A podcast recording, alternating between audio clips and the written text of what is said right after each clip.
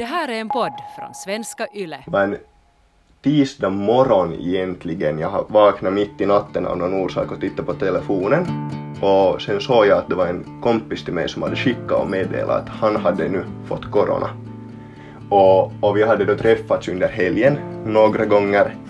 Så blev jag ganska stressad över den saken och kunde inte sova på, på en stund där när jag höll på att tänka på att vad det innebär och vem jag har träffat dagen före och så här vidare. Och jag hann inte egentligen vara i karantän själv mer än som ett dygn förrän jag själv också började få symptom. Coronan har kommit till studievärlden. Det finns överallt. Det finns i Åbo, det finns i Helsingfors och sen far folk från de här städerna ut till resten av landet. Och det har talats mycket om det här i medierna under den senaste veckan speciellt och det är exakt det vi ska tala om idag. Hur mycket påverkar coronastudierna just nu? Borde man sluta ordna studieevenemang och när kommer det ett vaccin? Hur länge ska vi hålla på med det här?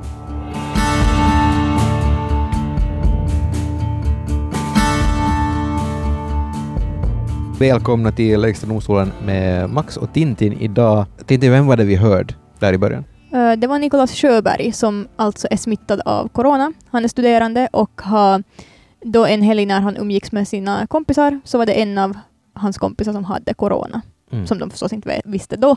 Men så han blev smittad av honom. När jag vaknade och, och märkte själv att oj, att nu har jag halsen sjuk och, och jag har huvudvärk och det känns som om jag skulle ha lite feber också. Så blev man kanske lite orolig faktiskt. Svårt att säga alltså hur, det, hur, hur svår den här eh, koronan coronan sen sist och slutligen kan vara. Så då på onsdag så, så då gjorde jag givetvis genast den här eh, uh, Omaolo och, och där så rekommenderade de att jag skulle fara och testa mig och då fick jag tid för torsdag morgon. Så sen på torsdag så, så tog jag och gick sen till Kronohagen och testade mig där då. Mm. Och sen fick du resultatet då? Ja, på, på lördag kväll. Okej, så det tog ganska länge innan du fick resultatet då? Ja, det, det tog faktiskt. Jag hade varit och testat mig veckan innan redan på grund av andra symptom och, och då visade det sig, eller då fick jag som svar inom 15 timmar. Så att det har tydligen varit ganska stor variation. Ja, så det här var alltså Nicolas Sjöberg som då är smittad av coronaviruset och ehm, han sa att så här i efterhand så ångrar han inte att han ändå har träffat kompisar fast han har blivit smittad, eh, vilket han blev då när han hängde med kompisar en fredag och sen en lördag och sen visade det sig att den här kompisen då var smittad. Ehm, för han anser att träffa kompisar är ändå en så pass viktig del av hans liv och en viktig del av liksom studielivet när man speciellt annars nu då som studerande sitter inlåst i en lägenhet och studerar i princip hela tiden. Mm. Eh, och han berättar också själv att han nog var medveten om de här riskerna när han då har varit med folk och liksom varit ute. Att in, han har ju ändå vetat om att det finns en möjlighet att man kan få corona. Han säger också att situationen skulle ha varit en annan om han skulle ha sen börjat gå och smitta andra, men nu hade han ju varit i karantän redan innan han fick själv symptom. Mm. Så på det sättet så är han inte på det sättet lika, han ångrar inte det, medan skulle han ha gått omkring och smittat en massa andra människor medan han själv var sjuk då, så då tycker han att situationen skulle ha varit en annan. Men fastän han inte ångrar då att han har träffat kompisar och han ser det som en viktig del av, av hans liv så är han ändå skeptisk till att man ska ordna något studieevenemang alls just nu. Nu skulle det vara jättebra om man skulle äh, ta och inhibera alla, alla kommande evenemang uh, så att man nu stoppar spridningen bland studeranden. Äh, åtminstone så här på en större skala äh, så att man sen skulle kunna potentiellt senare under hösten ordna någonting igen på ett sådant sätt att människor behöver inte vara jätte, jätterädda över att om de deltar på det så kommer de att äh, vara utsatta eller äh, kunna få corona. Att i, i och för sig så är jag inte kanske jätteöverraskad över det att unga speciellt som, som eller som jag förstår väldigt väl att, att unga har, har nu hållit på att få den här coronan nu i och med att det har varit en väldigt lång tid uh, utan evenemang så när man sen kommer tillbaka så träffar man ju mycket människor och, och då ökar ju direkt risken att man sprider på det också. Så jag är inte jätteöverraskad över det och jag hoppas att man nu stänger på riktigt all, de här evenemangen. Okej, så han tycker på riktigt att vi ska stänga ner evenemangen. Det är intressant.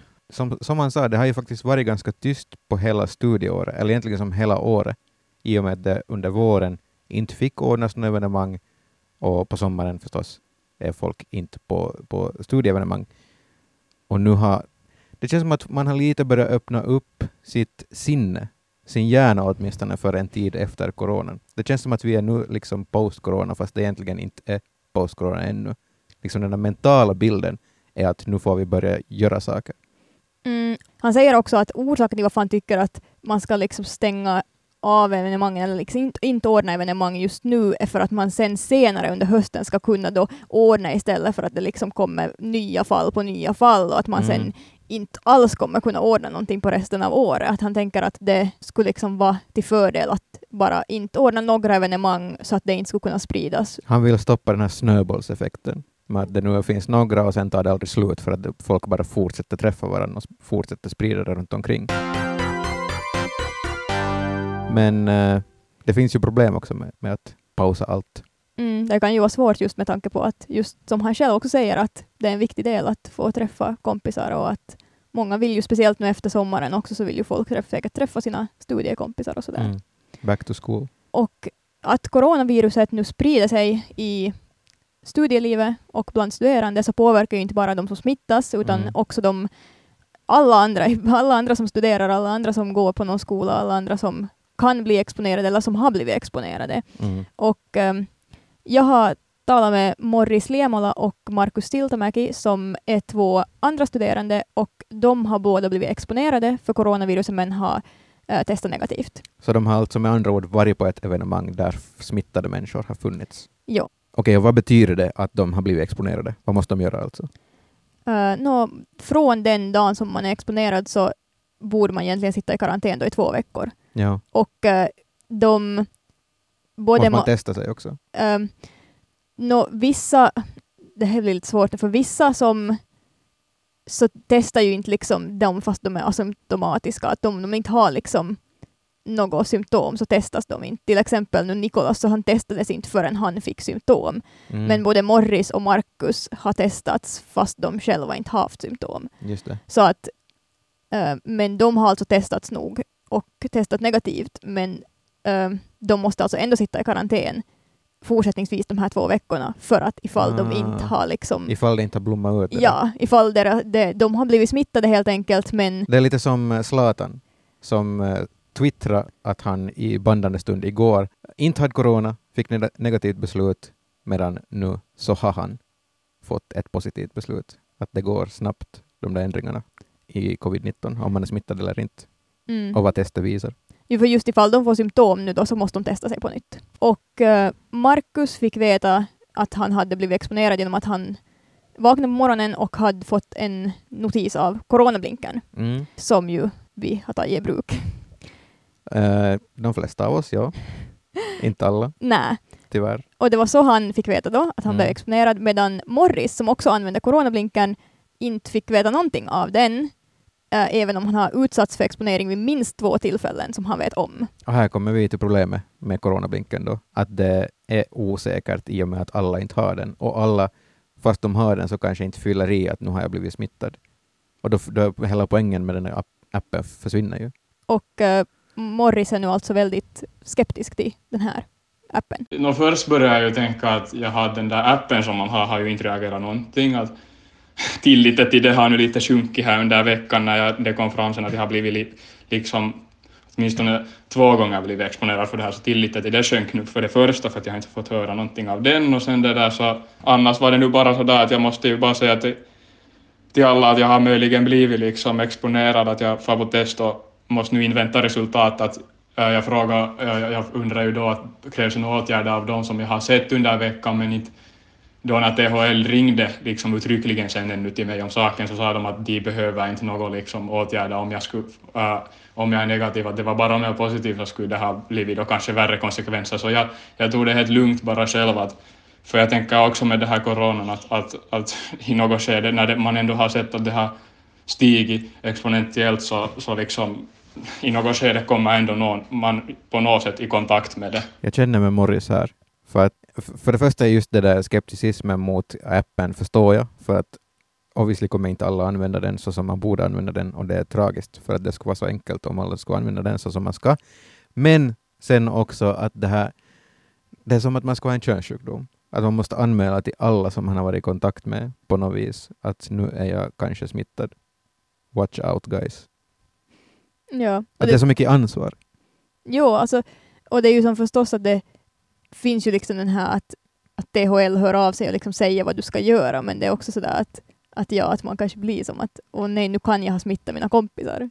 Det är nog skrämmande också sen då THL hör av sig till en. De, de bara ringer, hej det är THL, hört att du kanske har blivit exponerad, så här ska du göra. Jag ska bli skrämd i alla fall. Men Morris var ju ändå inte på det sättet som, han var inte rädd, utan det var ju som att han insåg ju ändå att han Mm. kan stöta på det.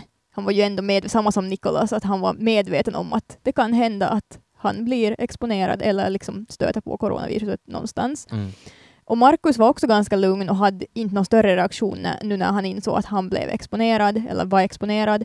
Eh, men under våren så var han mer orolig. Att nu Okej. var han med sådär att Jaha, mm, nu har jag blivit smittad fast han testade negativt sen. Men att liksom att han, hans känsla var med sådär att jaha, okej nu har jag varit i kontakt med det, nu har jag blivit exponerad. Mm. Um, och det är också en poäng som Markus har som kring det här med liksom skillnaden mellan våren och hösten, att nu har man lite mer eget ansvar. Han, han säger att man måste ta det där egna ansvaret nu med tanke på att de här restriktionerna kanske inte är lika strikta som på våren. På våren var det sådär att okej, du får träffas högst 10 pers, det är som Ja. med 10 pers.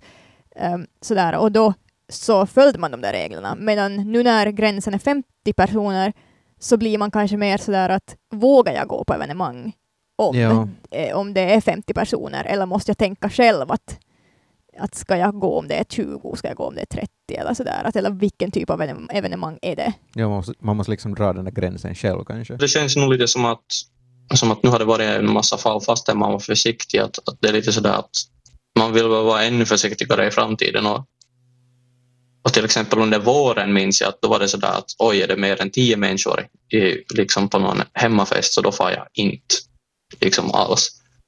Uh, vilket det ju också var rekommenderat att man inte gjorde. Men nu är det lite sådär att då det rekommenderas att man kan vara 50 inomhus så nu är man lite sådär att jaha okej men hur, att man känner sig lite sådär att, att man måste börja göra typ egna beslut här och att man kanske överväger mer noggrant att, att ska jag nu få på det här eller inte. Han hade en rolig formulering där.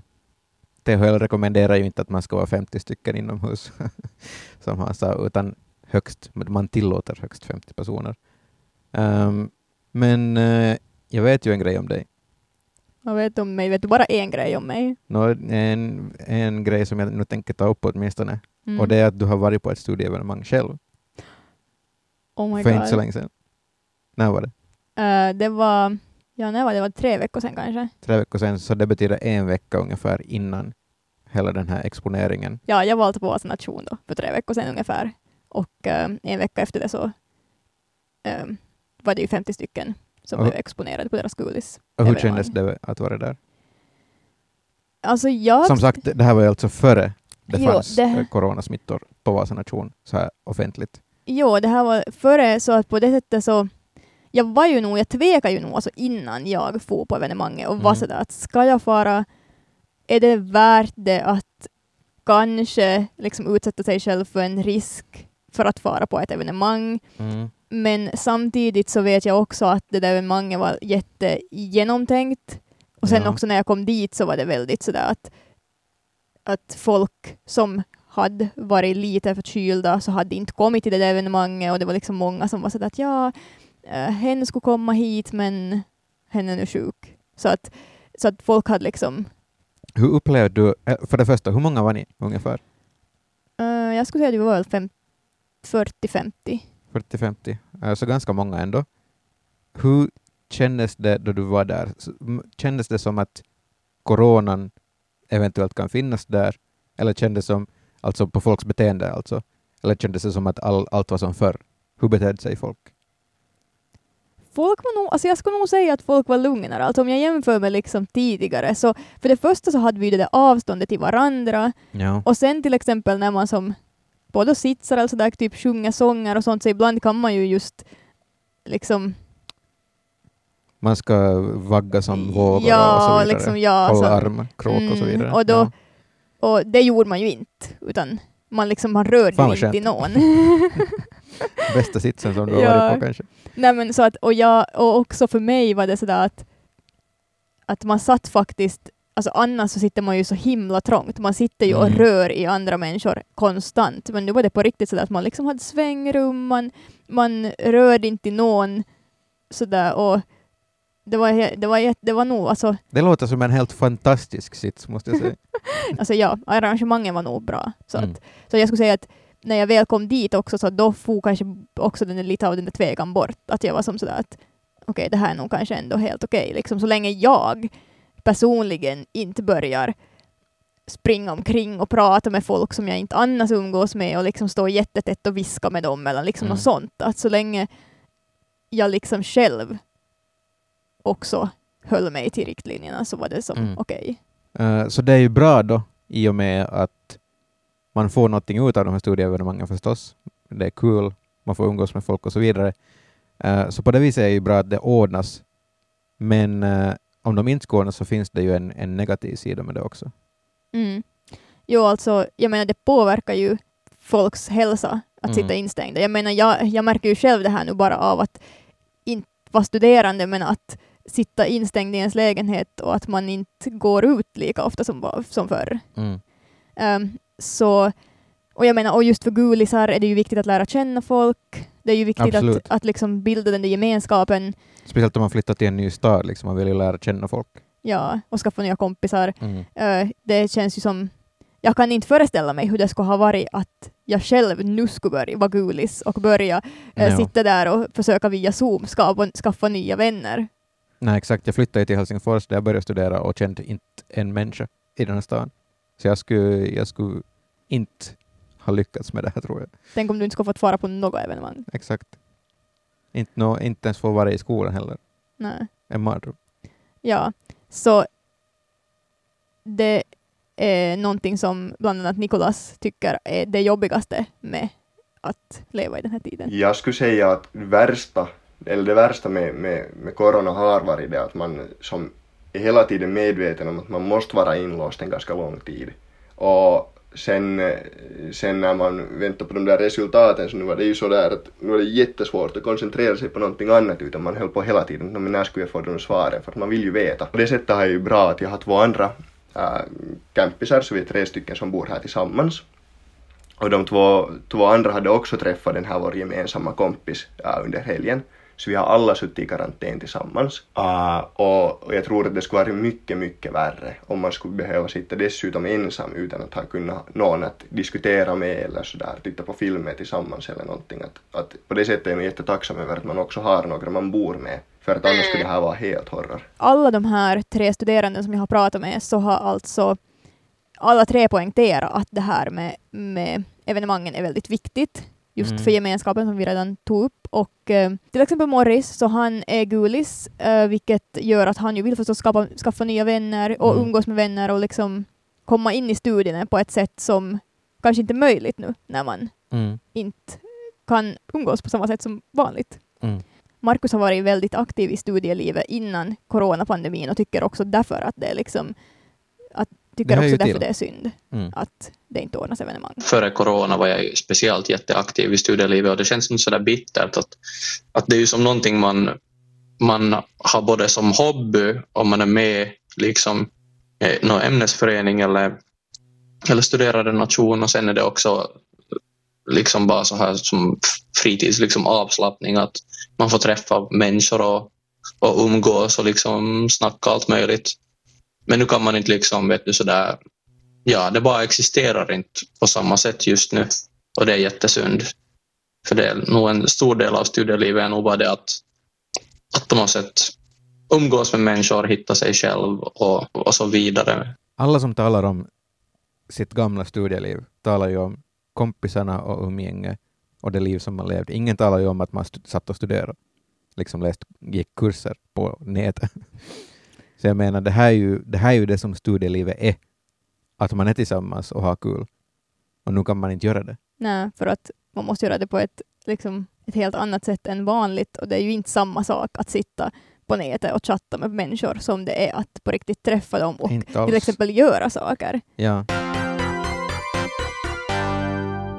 Morris, som ju också då är exponerad, så han påpekar att, att han skulle kunna bli exponerad på gymmet, bibliotek eller en fotbollsmatch eller vad som helst och att det, där- det är inte som studieevenemangets fel i sig att han har blivit exponerad. Att det har inte som eh, studieevenemangen har inte ordnats på fel sätt.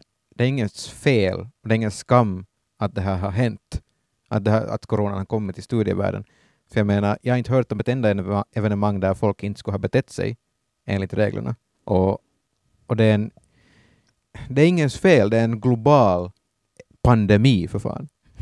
Det är ingen, ingens fel att ungefär en miljon människor har dött av det här viruset i världen och över 30 miljoner människor är smittade just nu i bandande stund. Att det kommer att hända. Det, här kom, det, här, det var inte en fråga om om det kommer att hända, det var fråga om när coronan kommer till de här studieorterna och, och in i studielivet. Uh, jag har sett till exempel Vasa Nation som på sin Instagram uh, skrivit, al- alltså de har ju alltså då varit i nyheterna här förra veckan speciellt om att de har corona på sin nation. Och de har då skämtat på sin Instagram om att deras public image har lidit av det här.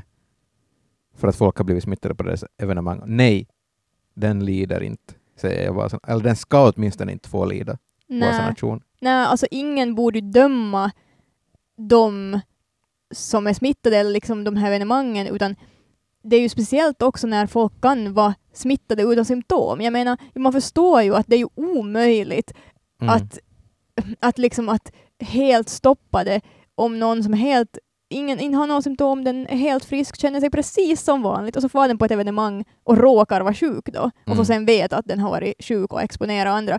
Jag menar, det är ingenting, man kan ju inte göra någonting åt det, annars skulle vi ju alla måste sitta hemma hela tiden. Ja, det betyder inte att man är smutsig. En smutsig människa som inte kan, inte kan låta bli att, att slicka på saker runt om på stan. Liksom. Det är ju inte det det handlar om. Man kan få det typ varifrån som helst. Inte för att skapa någon grym pan- panik här nu, men liksom det kan hända. Ja, Man det, skäms ju inte över influensa heller, väl? Nej, Så varför ska man skämmas över det här? men det är väl just det där på grund av de som, så många reglerna och att, liksom att de här reglerna som man ordnar för att det ska inte spridas och sen sprids det ändå, så kanske Mm. det känns som att det är ens fel. Kom ihåg sen allihop att reglerna finns inte för att stoppa viruset helt och hållet, bota viruset. De finns ju till för att inte alla ska ha det samtidigt. De här evenemangen är ju jätteviktiga för studeranden och därför har de ju ordnats. Alltså jag menar, man skulle ju också kunna inte ordna evenemang redan tidigare, men man har ju faktiskt ordnat evenemang för att studerande ska få en chans att lära känna varandra. Men då har de här fallen uppstått och media har skrivit om det här och på något sätt så har studeranden också känt sig utpekad just för att media skriver nu om de unga och de studerande som att det är de som sprider coronaviruset. Mm, och det känns nog som att, som att man blir lite sådär utpekad. Liksom. Eh, eller jag menar att alltså människor är bara människor och de, man sådär lite letar alltid efter en syndabock och det är ju lätt att spekulera och kritisera men, men, men jag har nog liksom personligen erfarit att alla är jätteförsiktiga och dessutom så tänker jag mig att speciellt på studieevenemang så där vet man vem allihopa är. Allas namn är uppskrivna liksom, jämfört med att få ut på krogen eller baren. Och så där. Inte vill jag heller döma folk som, som, som far ut på helgerna. Liksom. Eller det kan jag ju inte göra, men att, att det känns nog mycket säkrare för mig att jag, far, jag skulle nog hellre få på ett studieevenemang än liksom ut på en klubb. Till exempel var, var man inte känner någon och, och liksom, det går inte att, att kolla upp sådär att ja, vem har varit här ikväll. Ja, att på det sättet känns det lite sådär att, att, att man känner sig lite orättvist utpekad. Liksom bara för att man har blivit exponerad. Men jag förstår ändå att folk tycker att det kanske är lite, lite skamligt att ha det här viruset. För att jag vill inte säga det här om mig själv, men det är kanske lite mediernas fel. Det kanske är lite mediernas fel. Jag vet inte vad medien ska göra, för det här är ju något som man måste rapportera om. Ja, Det här är ju Men- liksom, man kommer inte undan det. Men hur mycket... Jag tänker så här, hur många gradum kommer inte att skrivas om att har mediernas rapportering påverkat folks mentala hälsa? Det kommer finnas tusen sådana gradum efter det här är över. Och, och jag tänker, hur mycket har, månne på, har du påverkats av hur medierna... Med, till exempel på YLE svenska.yle.fi så finns den här specifika sidan där det finns alla siffror och allt som man behöver veta och alla artiklar finns där på samma ställe. Är det något som du har reflekterat över? Tintin? Hur media har påverkat mig. Ja, tror du de har påverkat dig? Jag tror... Vi har påverkat dig? jag tror jo. Alltså, no, för det första så är jag en person som följer alla regler som existerar i hela världen. Typ. Någonsin, ja. Eh, jag, jag kan inte bryta mot några regler. Jag kan inte gå mot rött, röd, röd gubbe när jag ska gå över ett övergångsställe. Så att Mm. jag vet inte om jag är riktigt rätt person att svara på den här frågan. Men, Ja. men om jag nu skulle säga att så tror jag ju nog ja. Alltså jag menar, såklart att jag blir liksom påverkad om jag ser att det har kommit hundra nya coronafall. Speciellt om det har upptäckts fall som är i min närhet eller på Mm. något sätt liksom är i mina kretsar där jag som kan själv tänkas då att bli exponerad. Så jag menar, såklart man påverkas lite men man, jag försöker ju också, jag vet inte också nu om det här är för man är journalist, men man försöker Ja. ju ändå lite att inte att se det som vad det är, en rapportering över vad som händer Mm. och kanske inte på det sättet bli för påverkad. Mm. Ja, det är svårt. Jag vet inte vad lösningen här egentligen är, men eh, eller det finns väl ingen lösning. Jag menar, man måste rapportera om det. Eh, Mm. det är så det. Så vi, på, vi påverkas nog helt säkert, men jag undrar hur påverkas studierna månne när saker stängs ner hela tiden då de här eh, skolorna och, och föreningarna får corona till sig? Det är ju inte bara evenemangen som påverkas, eller hur studerande kan gå på evenemang och så, utan det är ju också bara i sig liksom att studera som är jobbigt och påverkas. Ja, no, för, för egen del så, så de här tre senaste åren så har jag haft en hård linje på att jag aldrig läser hemma. Jag ska aldrig studera hemma för att när jag kommer hem så ska jag kunna slappna av och tänka på annat. Uh, no, det, det sket ju sig ganska hårt nu. Uh, och, och i och med att vi har ändå på, på Medi har vi jättemycket uh, närundervisning som egentligen borde ordnas som närundervisning som nu har flyttats över till uh, till nätet så känns det också att det är ganska svårt uh, att, att, att lära sig allt det som man borde lära sig och, och sen när man sätter på där ännu dessutom det att man, mm, man vad heter det, måste läsa i en miljö där man inte egentligen lär sig jättebra. Så, så jag skulle säga att det här med att, med att studera hemifrån äh, så, så har gjort det mycket, mycket svårare att, att studera. Så, så det är också en delorsak till det att man sen tycker att det är extra viktigt också att, att träffa lite, lite bekanta alltid nu och då när man hela tiden är inlåst i sin egen lägenhet och försöker som, försöker som studera. Så helt klart påverkas alltså studierna, men vad, du, du har talat med inte bara studerande också, du har talat med andra människor som också har talat om det här som, som Nikolas talar om. Jo, eh, jag har pratat med rektor Johan Berglund vid Sossokom och eh, Arkadas rektor Mona Forskål och Mm. de båda, no, för det första så studerar ju folk på distans mest. Det är bara Mm. gulisarna som i princip har haft närundervisning på eh, de här högskolorna. Det finns ändå närundervisning. eh, för gulisarna i små grupper. Okej. Så att, men nu då på grund av de här fallen, till exempel på Sossokom så hade ju, är det fem fall som har upptäckts eh, och därför så har man nu ingen närundervisning under två veckors tid. Mm. Så på det sättet har det ju liksom de här nya fallen har påverkat undervisningen på det sättet. Mm. Och eh, på Arkada så säger man att, att de här restriktionerna som de har så gör ändå att de här restriktionerna som Arkada har så gör ändå att man kan vara förhållandevis trygg fast man liksom är i skolans utrymmen. Och det är också en grej att skolans utrymmen, både Sossokom och Arkada, är alltså inte stängda nu för att de här fallen i studievärlden har upptäckts, utan Mm. det är så att, att man får alltså nog det är bara ingen närundervisning, men man får ju nog gå in till skolans utrymmen. Ja. Mm. Det är inte, skolan är inte stängd, för det är som ett högre beslut från myndigheter och inte ett beslut som skolan kan fatta. Ja. Men det Ehm, finns alltså nog restriktioner på de här skolorna. De har säkert alla de här basic-restriktionerna som finns överallt annanstans också. Ja, alltså handhygien. eh, de delar också ut ansiktsmask till de som vill ha. Så studierna påverkas ju, men de påverkas kanske inte nu på grund av de här fallen som har hänt, som har hänt nu, så påverkas inte studierna så mycket mer kanske än tidigare. Men, eh, men vad tycker de här rektorerna då om situationen?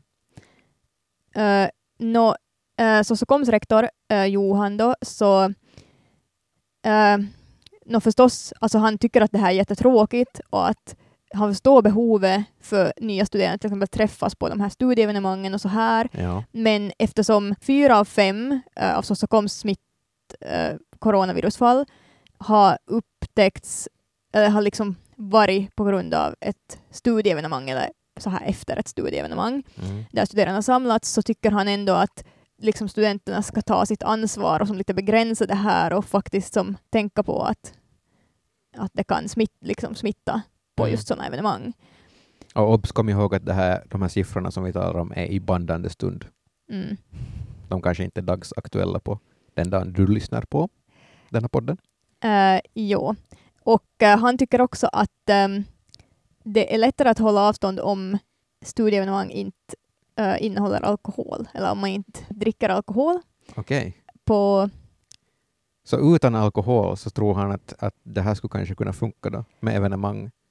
no, han tycker att liksom så här fritidsaktiviteter och evenemang Low-key. skulle ordnas som inte nödvändigtvis innehåller alkohol. Jag tror low-key att han har rätt. Jag tror faktiskt att han kan ha rätt. För jag tänker på hur folk beter sig i fyllan. Vilket man ofta är efter att man använder alkohol. Eh, så om man måste tala med någon, om man själv är berusad och måste tala med någon som är berusad, så måste du stå face to face med 10 cent mellanrum mellan era face för att saker ska gå liksom hem. Mm. Och det är ju inte säkerhetsavstånd som, ett säkerhetsavstånd som THL rekommenderar att vi ska ha.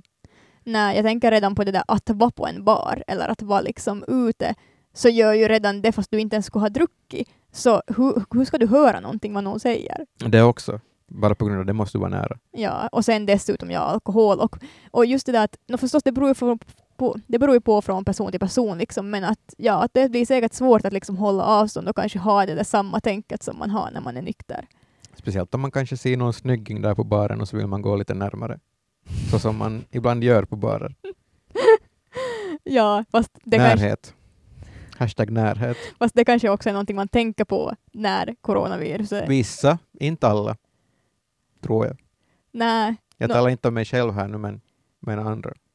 Ja, men så, nå, i alla fall, så han tycker då att, att det skulle liksom, det skulle underlätta Det är, en hot, det är en hot take, men jag tror att den faktiskt är ganska legit egentligen.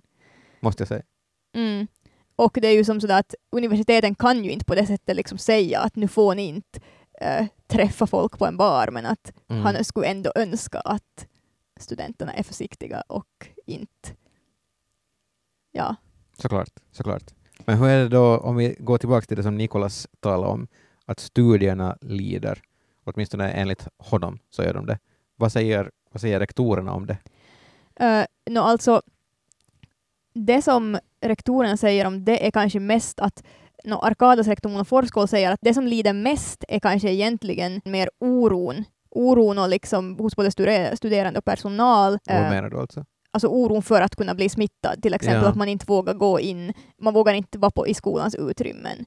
Eh, Okej. Så att man, man känner sig kanske ensam och man är oroad. Liksom för att, jag menar, tänk om till exempel någon studerar och inte studerar så bra hemma då, till exempel och inte Mm. vågar gå till skolans campus, så förstås då påverkas ju liksom studierna och att, för att den är oroad. Ja, precis. Och som sådär att, att hon säger att den liksom största sådär är att balansera mellan att smittan sprids så att folk inte ska känna sig omotiverade och ensamma. För, Mm. Just för att man blir lätt omotiverad då kanske om man är rädd och sådär. För att i den här situationen blir man kanske lätt omotiverad. Mm.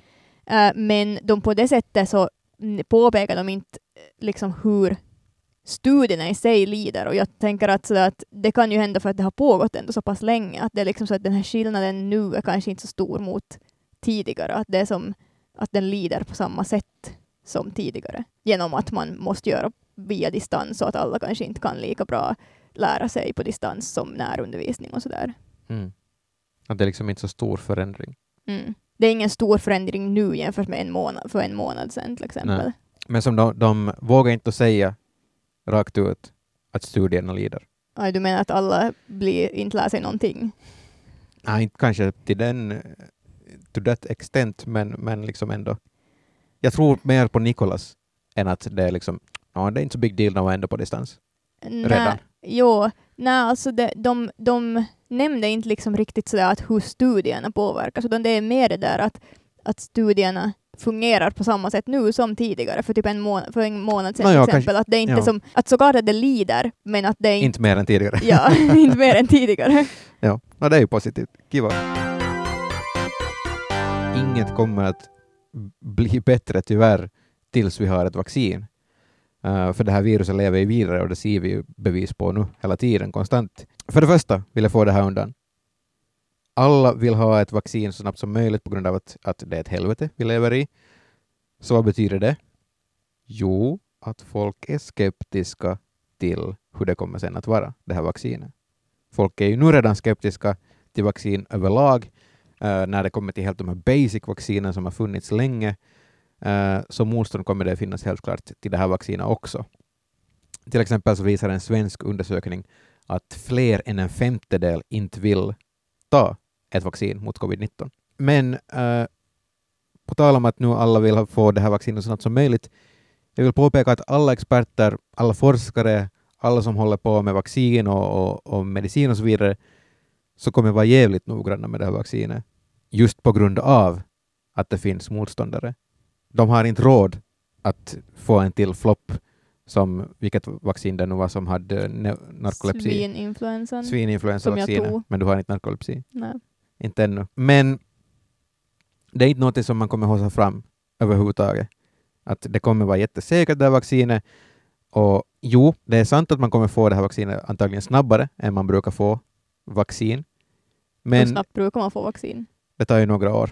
Men man, ge, man tar inga genvägar när det kommer till framkallningen av det här vaccinet. Det är inte där man sparar tid.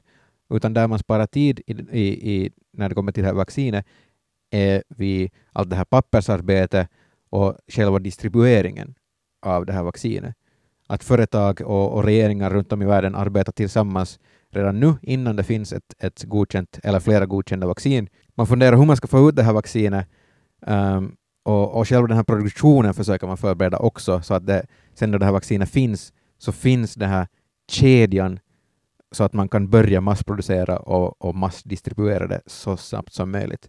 Att det är där man sparar tid, inte, inte i framkallande av vacciner. Men okej, frågan vi alla vill ha svar på. När kommer det ett vaccin? I USA så har Pfizer redan börjat nästan till massproducera faktiskt ett vaccin. Det har inte blivit godkänt ännu. De väntar på godkännande. De är i fas 3 just nu uh, av det här testskedet. Uh, enligt dem så ska det finnas en god chans att de får veta om det här vaccinet fungerar i slutet av oktober. Så ganska snart kommer de få veta om det fungerar. Sen ska det bli godkänt. Uh, och förresten, om det vaccinet failar så förlorar ju det här läkemedelsföretaget Pfizer då en hel del pengar. Och vi vet redan att läkemedelsföretag i USA inte tycker om att förlora pengar. De vill ha gärna så mycket pengar som möjligt. Så jag måste ju anta att de tror på sitt vaccin. Uh, Så där får de kanske veta om det funkar i slutet av oktober. Och enligt USAs folkhälsomyndighets uh, chef uppskattning så kommer ett vaccin, om det då är Pfizers vaccin eller något annat, något annat företags vaccin får vi se sen. Men den här chefen tror att ett, vaccin inte kommer att finnas tillgängligt för hela befolkningen i USA förrän tidigast våren 2021. Men är det här alltså det vaccinet som är längst, liksom mest utvecklat? Det är bland, det finns nog, kanske ett, ungefär tiotal vaccin som är på sam, har kommit lika långt som det här vaccinet. Okej. Men inget har kommit längre. Eh, men de är i samma, som, de är alltså alla i fas 3, de här, de här, det här tiotalet uh, vaccin. Fas 3 är alltså, för de som inte vet, sista fasen före godkännande och i det här fas 3 så ger man vaccinet till tusentals människor för att se hur det funkar. Och det här är alltså i USA? Det här Pfizer är i USA, sen finns det också företag som jobbar tillsammans med University of Oxford till exempel här i Europa, som också är i fas 3 just nu. Jag tänker just det, när får vi ett vaccin då? Ja, uh, grejen är den att Finland har talat om att, att vi vill vänta och se vad de andra EU-länderna vill köpa för vaccin. Uh, vi får se då om, om flera vaccin blir, samtidigt, uh, blir färdiga samtidigt eller om något kommer före och så vidare. och så vidare. Vi får se hur den, den biten utvecklar sig. Uh, I Sverige vet jag att man har tal- talat om ett vaccin som kan bli tillgängligt för hela befolkningen någon gång under 2021 eller 2022 till och med. Man hoppas på att folk i riskgrupper kan få det redan i början av nästa år, om allt går perfekt. Och de siktar då på det här vaccinet som University of Oxford är med och, och jobbar fram. Så om vi då Finland har inte uttalat sig så jättemycket om de här tidstabellerna, utan man, man hänvisar mest till de här andra EU-länderna och vad de kommer att göra.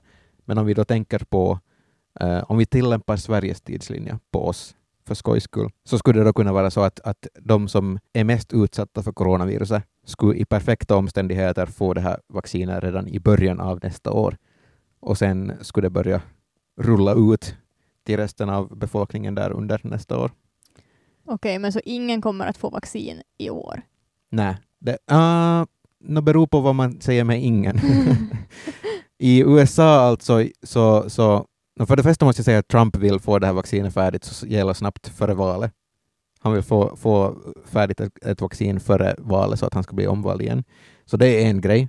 Men i USA, alltså om det här till exempel Pfizers vaccin blir klart nu i oktober, så kan det hända att en del utvalda personer, vad det då sen betyder, kan få det det här året redan, i november till och med. Så jag vet inte om det svarar på din fråga. Det är, det är lite så här shady business. Inte shady Mm. business, men liksom Men sådär att folket får inte nej, i år. en, en, va, en vanlig människa i Finland kan inte få det typ i november. Det händer nog inte i år, tyvärr. Eh, och det som vi också måste hoppas på är att det här vaccinet faktiskt funkar. Att det botar oss till 100 procent. För det finns ju en risk att det inte gör det också. Det beror på hur potent det här vaccinet är och det är lite flummigt hur det kommer att vara och vad som kommer att funka och så vidare. Så jag kan inte, jag kan inte riktigt svara på den frågan ännu. Man vet inte. Okej. Men eh, nästa år ser det ut att komma ett vaccin. Det finns inte så mycket vi kan göra åt det här, verkar det som nu. Det är bara att vänta på vaccin. Är du taggad? Taggad på att ta vaccinen. Ja. Ja, alltså man vill ju som, man vill ju kunna börja leva mer som normalt så att, jag menar såklart att man väntar på att folk ska få vaccin. Vi väntar på vaccinet helt enkelt. Hoppas du också gör det. Om du vill höra av dig till vår podd angående avsnittet eller vad som helst, någonting annat, så är det bara att eh, till exempel skicka mail till oss förnamn.efternamn.yle.fi tinting.raholm eller max.randakangas eh, eller axel.brink om du vill skicka till Axel som inte var med i det här avsnittet. Du kan också följa oss fast på eh, Instagram, att yle extrem nyheter. Och så kan du också kontakta oss på WhatsApp 044 421 4564. Stay safe guys. Tack och hej! Hej då.